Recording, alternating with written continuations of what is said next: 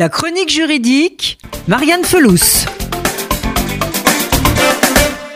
Les trottinettes électriques ont envahi les grandes villes. Alors on ne sait pas si c'est un progrès dans les modes de déplacement, mais ce qu'on sait en revanche, c'est qu'elles sont à l'origine de nombreux accidents, parfois mortels. Alors quels sont les droits des victimes de ces trottinettes? Les deux tiers des utilisateurs sont des hommes, pour près de la moitié des touristes. À Paris, ce n'est pas moins de 20 000 trottinettes électriques qui sont en circulation. Les conducteurs, comme les piétons, sont aujourd'hui exposés à ce nouveau danger de la circulation.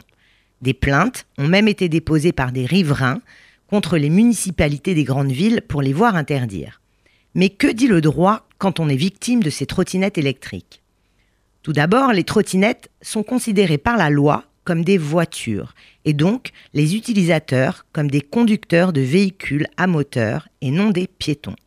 Ce point est nouveau, car pour les trottinettes non motorisées, les utilisateurs sont considérés comme des piétons. Le code de la route s'applique donc pleinement aux conducteurs de ces engins, avec à la clé la souscription d'une assurance de responsabilité civile et une amende de 3 750 euros dans le cas contraire. Pour le piéton, victime d'un accident de trottinette, l'assurance du conducteur va devoir intervenir. Et sachez que l'assurance habitation exclut très souvent les trottinettes électriques d'où l'importance de l'assurance. Et dans le cas où c'est l'utilisateur de la trottinette qui est percuté par un véhicule, quels sont ses droits?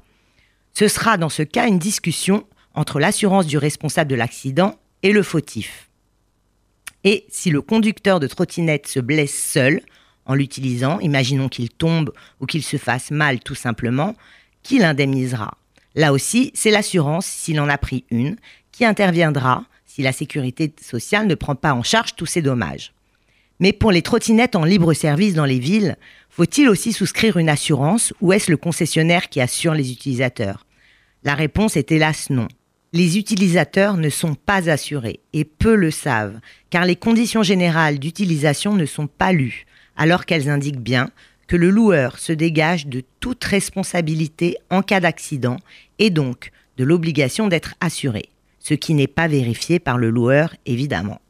Cela promet donc des procès houleux à venir.